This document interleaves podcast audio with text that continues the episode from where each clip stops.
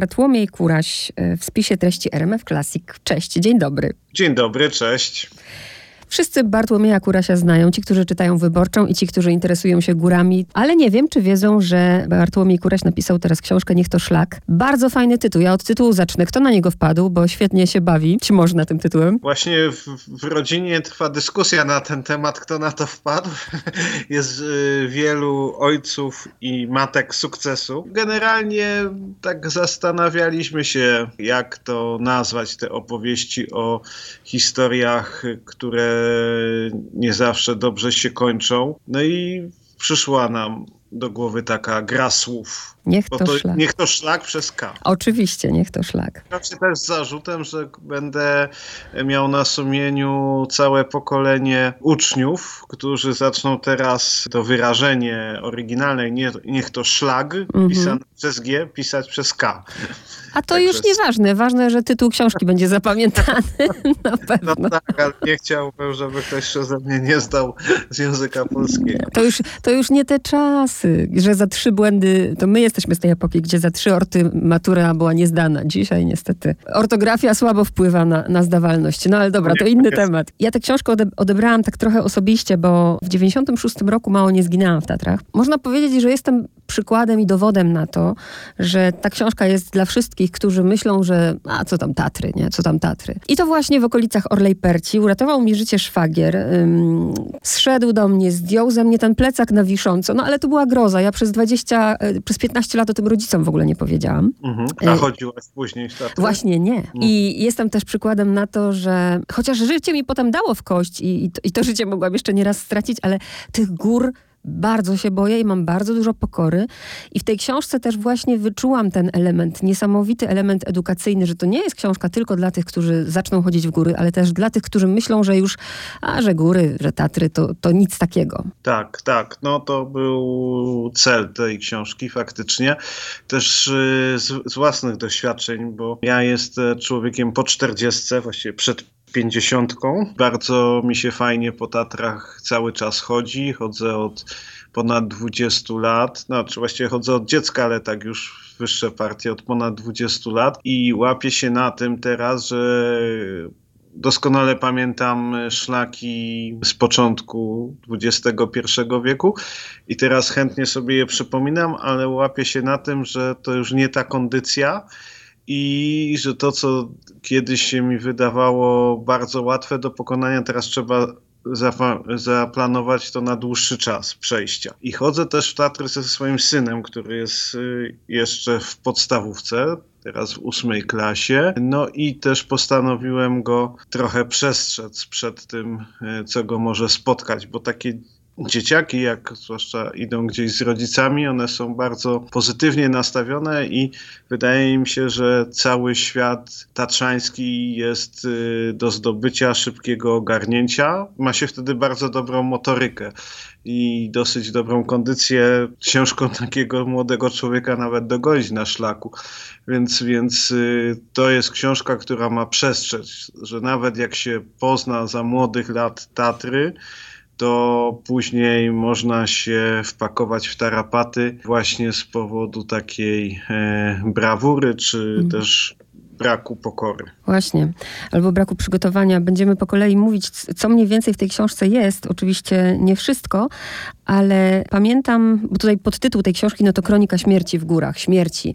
I dokładnie wtedy, kiedy ja miałam tę przygodę w dziewięćdziesiątym szóstym roku, pamiętam, że dwa dni, bo jeszcze jak w Murowańcu byliśmy, że chyba dwa dni po nas y, jakiś człowiek wtedy zginął, bo zrobił ok- okrok za dużo.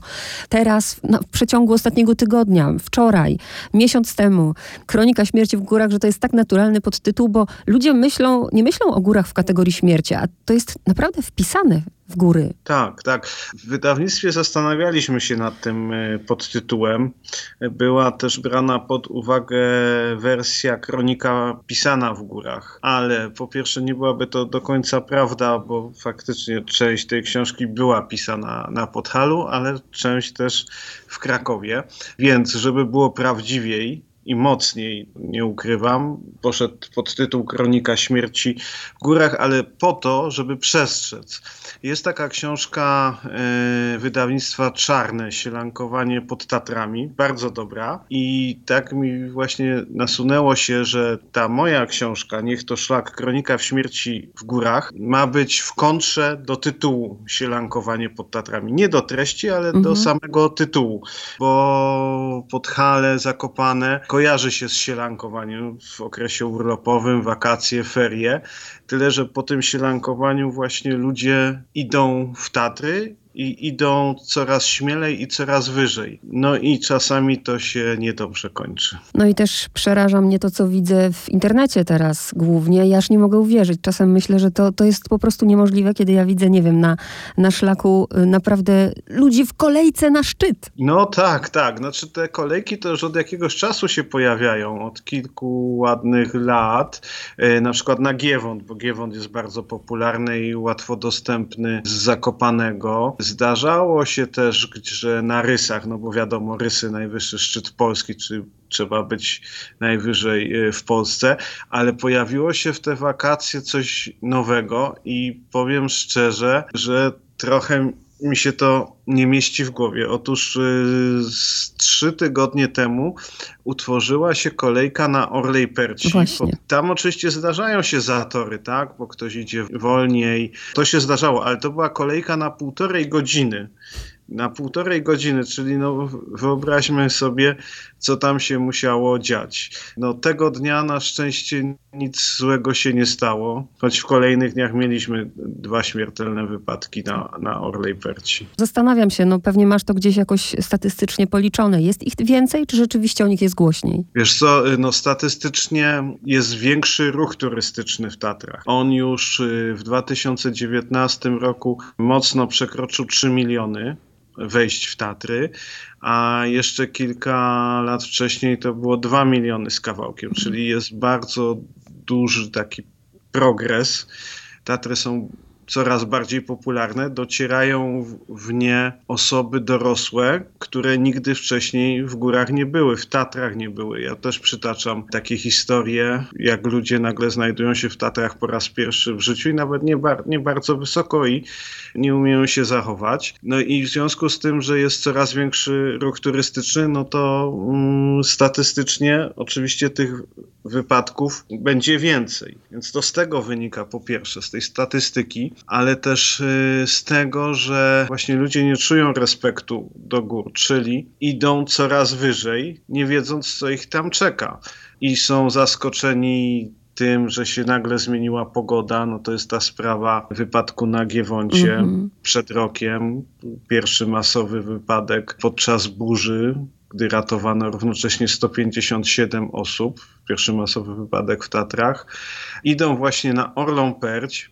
Z moich takich rozmów, które od, od, od kilku tygodni toczę, wynika, że Orla Perć stała się właśnie takim kolejnym ambicjonalnym punktem. Do tej pory wydawało się, że ludzie zadowalają się Rysami jako najwyższym punktem Polski, Giewontem, bo jest charakterystyczny, jest na wielu pocztówkach zakopiańskich, ale ten rok z racji tego, że większość Polaków zdecydowała się spędzić wakacje w kraju, nie wyjechała za granicę i przyjechała między innymi na Podhale i w Tatry, powoduje to, że chcą mieć jak najbardziej atrakcyjne zdjęcia na Facebooku czy na Instagramie. Zauważają, że takie zdjęcia można zrobić na Orlej Perci, więc tam idą. Znam y, przypadek kogoś, kto chciał tylko zajrzeć na Orlą Perć, czyli poszedł od Przełęczy Zawrat i tam, sobie tam szedł kawałek, żeby zobaczyć, znaczy w zamierzeniu kawałek.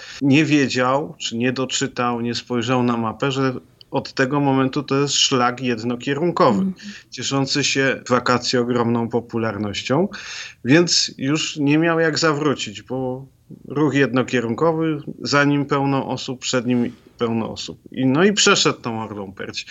Nic mu się nie stało, ale co się najadł strachu, to mm. się najadł, bo zdawał sobie przynajmniej sprawę, że jest nieprzygotowany do końca do takiej wyprawy, przynajmniej tak yy, psychicznie. A ten szlak czerwony, on jest nadal zamknięty? No tak, o, mówisz o, o, o Świnicy, tak? Tak, tak, tak. Tak, tak. tak, tam obryw był, tam prace trwają. Opisujesz właściwie historię ludzi, yy, którzy oddają serce tej pracy, mówię o toprowcach, ale wszystko właśnie przez pryzmat tych głośnych wypadków. Wspomniałeś już o Giewoncie. Ja bardzo dobrze pamiętam, to był dwa tysiące trzeci rok, wypadek licealistów z Tychów.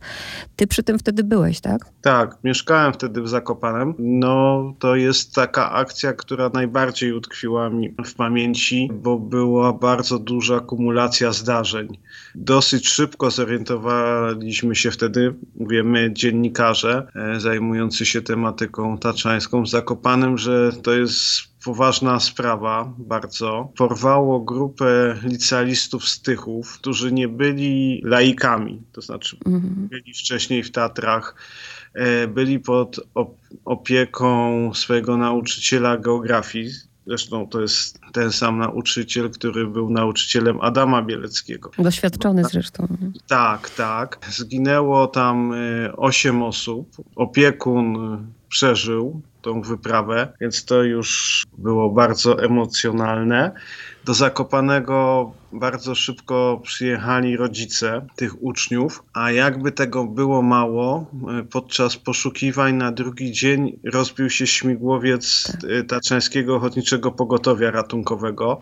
Desantowali się ratownicy, nikomu na szczęście się nic nie stało, a Henryk Serda, pilot, posadził maszynę we wsi Murza-Sichle, tuż pod Tatrami, między chałupami, które są też pensjonatami. To były ferie i, i tam gospodarz, widząc, że leci na ten dom helikopter, przytomnie zarządził ewakuację i dzieci, tam bodaj trzydzieści, ponad trzydzieści osób wybiegało na śnieg. No, na szczęście mm. śmigłowiec wylądował między budynkami, więc nie doszło do, do, do katastrofy, no ale nagromadzenie tych zdarzeń jest taką historią rzadką, żeby aż tak było. No i to jest jeden z takich wypadków przytaczanych w historii całego Topru, ponad stuletniej historii Topru. Potem bardzo długo trwało poszukiwanie ciał. Pamiętam, bo w mojej urodziny ostatnia chyba dziewczyna, siedemnastego czerwca ją znaleziono, a w styczniu był wypadek. Tak, to no. znaczy nie pamiętam, który, musiałbym zerknąć do książki,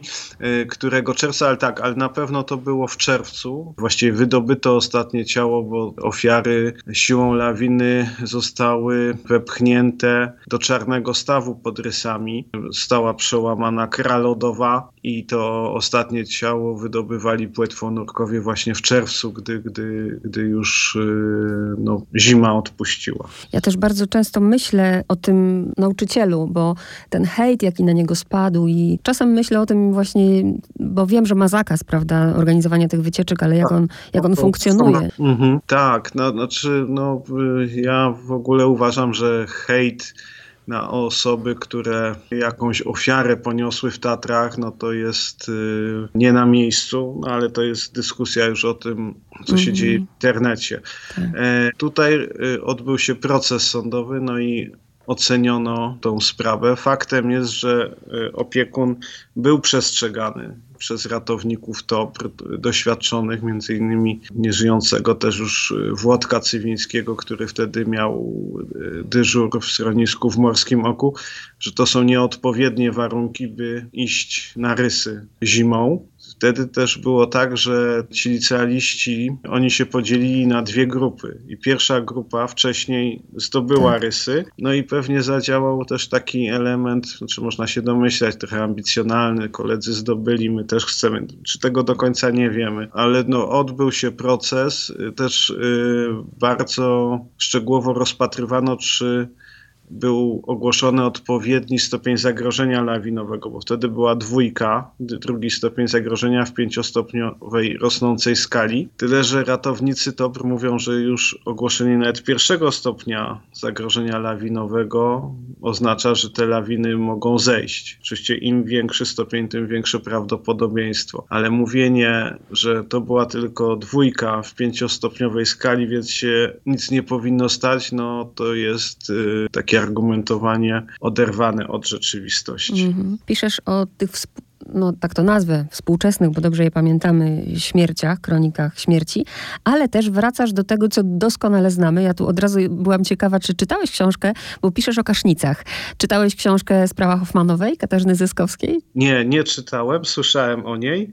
Wiem, że opiera się na kanwie tego wypadku. Tak, tak. Właśnie ciekawi mnie, czemu autorka dała tytuł, y, y, zmieniła nazwisko. Bo część no, jest fabularyzowana, wiadomo. Tak, tak, nie? tak mhm. beletrystyka troszkę, ale bo Bo, y, sprawa kaszniców jest na tyle głośna w środowisku górskim, y, że ten tytuł Sprawa Hoffmanowej, część osób jest zaskoczona, że, że tam jest y, kanwa tej, tej historii państwa kaszniców, którzy w tysiąc dziewięćset dwudziestym piątym roku zamierzali przejść przez Lodową Przełęcz w rejon Łysej Polany i zmarł pan kasznica, syn państwa kaszniców, a także młody taternik im towarzyszący, a przeżyła pani kasznicowa i wszyscy zmarli, ta trójka zmarła w, kr- w krótkim czasie, po tym jak pani kasznicowa napoiła ich koniakiem, oni nie spadli w żadną przepaść, po prostu się poczuli słabo i zaczęli jeden po drugim drugim umierać. I do końca jest to do dzisiaj niewyjaśnione. Mnie się wydaje, i na tym się opierałem, dając y, tą opowieść do książki, na ustaleniach y, Maćka Kwaśniewskiego, naczelnika taternika, który rok temu z jego inspiracji odbyła się y, rekonstrukcja tych wydarzeń podczas spotkań z filmem górskim. I tam spotkali się policjant, specjalista od kryminalistyki, Wojtek Szatkowski z Muzeum Tatrzańskiego, Apoloniusz Rajwa, emerytowany już ratownik T O B R, meteorolog, speleolog, i zastanawiali się, co, co się stało. Rozmawiałem z Poltkiem Rajwą. On y, skłania się ku teorii, że tam doszło do hipotermii. Mhm. To tylko teraz pytanie, czemu wprawny taternik zmarł? Młody, w sile wieku. Mąż i syn, a pani kasznicowa przeżyła. I trzydzieści sześć godzin jeszcze siedziała przy zwłokach. Tak, tak, tak. A, a, a schodząc w końcu w stronę Łysej, na, znaczy w rejonie Łysej Polany, spotkała Mariusza Zarowskiego, twórcę T O P R-u. I no i teoria jest tam taka, czemu ona przeżyła, bo była najlepiej ubrana. Miała mhm. tak zwane barchanowe majtki, czyli była po prostu ciepłą bieliznę miała, mhm. a tamtych ludzi pozostałych, męża, syna i taternika, tak przewiało zimnym wiatrem, bo zmieniła się pogoda, zaczął padać śnieg z deszczem, że zmarli. Ta historia mnie właśnie kiedyś też tak fascynowała, dlatego ja się akurat ucieszyłam, bo ktoś może postawić to jako zarzut, że opisujesz też historię, historie, które już są znane. Mnie zawsze i w każdej wersji ta historia interesuje i doczytuje. No tak. Znaczy ona jest y, cały czas ciekawa, bo mm. tak jak mówię, rok temu odbyła się rekonstrukcja tak. zdarzeń. Rok temu. I ciągle trwa y, wyjaśnianie. Te, temu też y, ją przytoczyłem y, w książce, a poza tym jak ktoś miał okazję przejść w Tatrach Słowackich na Lodową Przełęcz, no to nie jest jakiś bardzo wymagający mm. szlak, więc jakaś tajemnica w tej historii ciągle jest. Wszystko ma właśnie, spina ten jeden cel, taki dydaktyczny, i opisujesz to z różnych perspektyw, bo właśnie są do, doświadczeni, jak ta śmierć tej dwójki, prawda, ludzi, którzy świadomie zanocowali na szczycie i przeżyli jedną burzę, ale drugiej już nie przeżyli. Ale są też tacy, którzy idą właśnie w Tatry zupełnie nieprzygotowani. Czy tobie się zdarzyło spotkać w Tatrach, nie wiem, kobietę w bucie na obcasie? Tak. Tak, oczywiście widziałem na Giewoncie. O Boże. Szpilki na Giewoncie, ale może nie do, dokładnie szpilki, ale no takie koturny, w każdym razie z wysokim obcasem. I co ty wtedy myślisz? No dziwię się. Dziwię się, no i trzymam kciuki, żeby się nic nie stało. Jak to jest jeszcze w, w miarę w stabilną pogodę, no to może dojść do skręcenia kostki, ale też można spaść gdzieś, no, już z wysokości. Znaczy, faktem jest, że ten szlak na Giewont przez halę kondratową jest traktowany przez niektórych turystów jako takie przedłużenie krupówek, bo to jest dosyć łatwe dojście. Wiele osób wychodzi po późnym śniadaniu, też tutaj nie mam zarzutu tylko do pań, ale też do panów, bo i panowie w sandałach kwartałach są tam spotykani. No to jest właśnie brak edukacji. Mhm. Wyobraźni. Wyobraźni, tak, ale też wydaje mi się właśnie, no wyobraźni, nie wiedzą w co się ludzie pakują, ale też edukacji, bo i Tatrzański Park Narodowy, i Tatrzańskie Ochotnicze Pogotowie Ratunkowe przecież właściwie ciągle o tym mówią. Na, na ich stronach internetowych są apele o to, aby przemyśleć wszystko, zanim się pójdzie w góry, a jednak to nie dociera do turystów. No i stąd też za, zrodził się zamysł takiej książki, żeby przywołując wypadki, które się często biorą z takiej braku myślenia, co się nam może stać na szlaku, żeby przestrzec, wyedukować. Mm-hmm. No i też pokazujesz nie tylko tych właśnie nieodpowiedzialnych, ale też drugą stronę medalu. Duże wrażenie na mnie zrobił ten rozdział o tych młodych ratownikach, którzy zginęli w lawinie pod Szpiglasową Przełęczą. Ty znałeś tych ludzi? Znałem w sensie takim, że z widzenia. No to byli bardzo młodzi. Ratownicy mieli po dwadzieścia kilka lat. Jak się przychodziło do Toprówki, to się widzi ratowników, także z nimi też miałem okazję jakoś się widzieć, zagadnąć. No a później już byłem na ich pogrzebie, który yy, był bardzo przejmujący. Powiedz mi, no bo jesteś blisko tych ludzi. Z jednej strony, tak jak o tym piszesz, no to jest, to jest bycie w Toprze, to jest coś elitarnego. To jest jakaś misja, ta przysięga, którą się składa, którą czytam. Ale z drugiej, czy ci ludzie mają taką pasję, czy to są tacy, wiesz, górole, którzy, w pozytywnym sensie to powiedziałam, górole, którzy no całym sercem za, za, za tym są.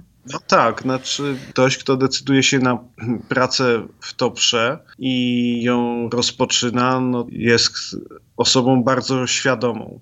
Bo po pierwsze przechodzi się weryfikację pod względem sprawności fizycznej, odporności też psychicznej poprzez jakiś okres stażu. Liczba miejsc zawodowych ratowników w czynnej służbie jest ograniczona, więc to są naprawdę najlepiej przygotowani do tego ludzie. Część osób, tak jak powiedziałaś, to są tacy górole z, ze starych y, podhalańskich rodów, często z pokolenia na pokolenie służący w Toprze, ale część to, to są to też osoby z innych rejonów Polski, które przyjechały na Podhale, mając takie marzenie, osiadły tu i wiedząc mocno, że tego chcą. Więc to są osoby bardzo świadome. A to, że czasami dochodzi wypadków także ratowników, no to taka jest niestety specyfika tej służby. I każdy z tych ludzi, który się decyduje na taką służbę, zdaje sobie sprawę. Ja na przykład y, kiedyś zastanawiałem się też, y, no pewnie jak wielu y, młodych ludzi na Podhalu, zastanawiałem się y, nad tym, czy nie iść y, taką drogą, ale wydaje mi się, że ja bym się do tego do końca nie nadawał.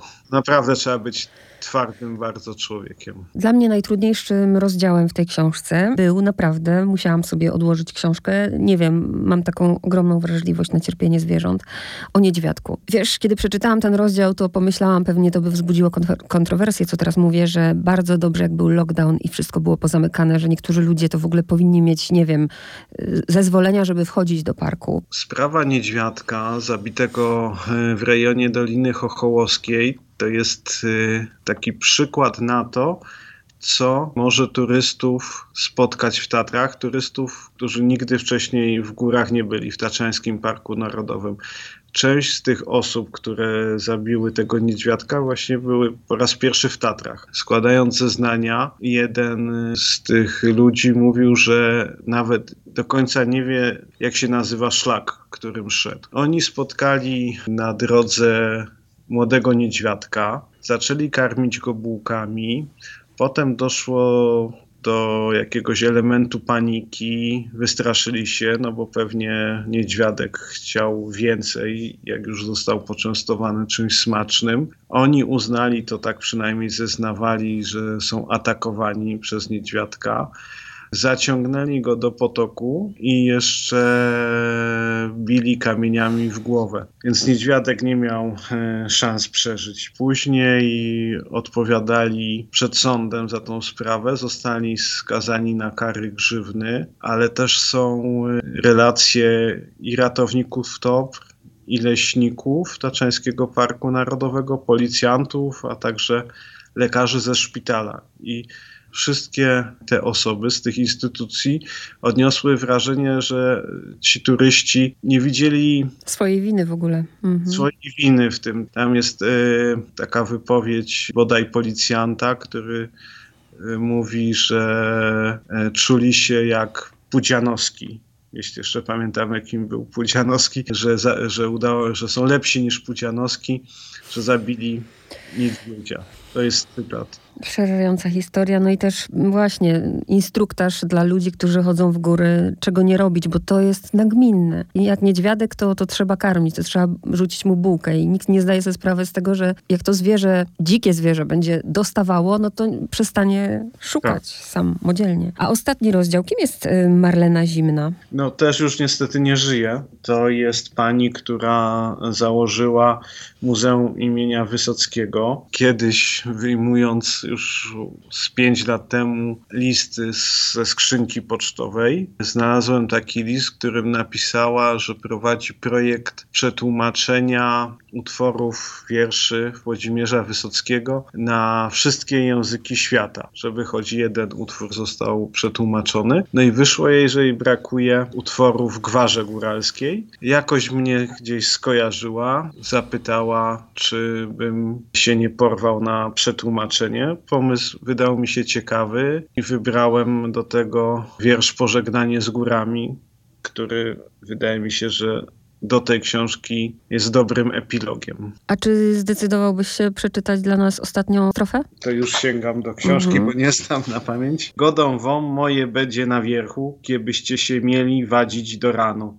Piknij se są ino wierchy od wierów, hańtek je się nikto ni styrmą. Dzięki wielkie za rozmowę, no i mam nadzieję, że już jak się skończy ta pandemia, to gdzieś na szlaku do zobaczenia. No, albo na kopcu. Albo na kopcu, też górka. Cześć, no. Pozdrawiam. Dziękuję serdecznie, cześć, hej, hej.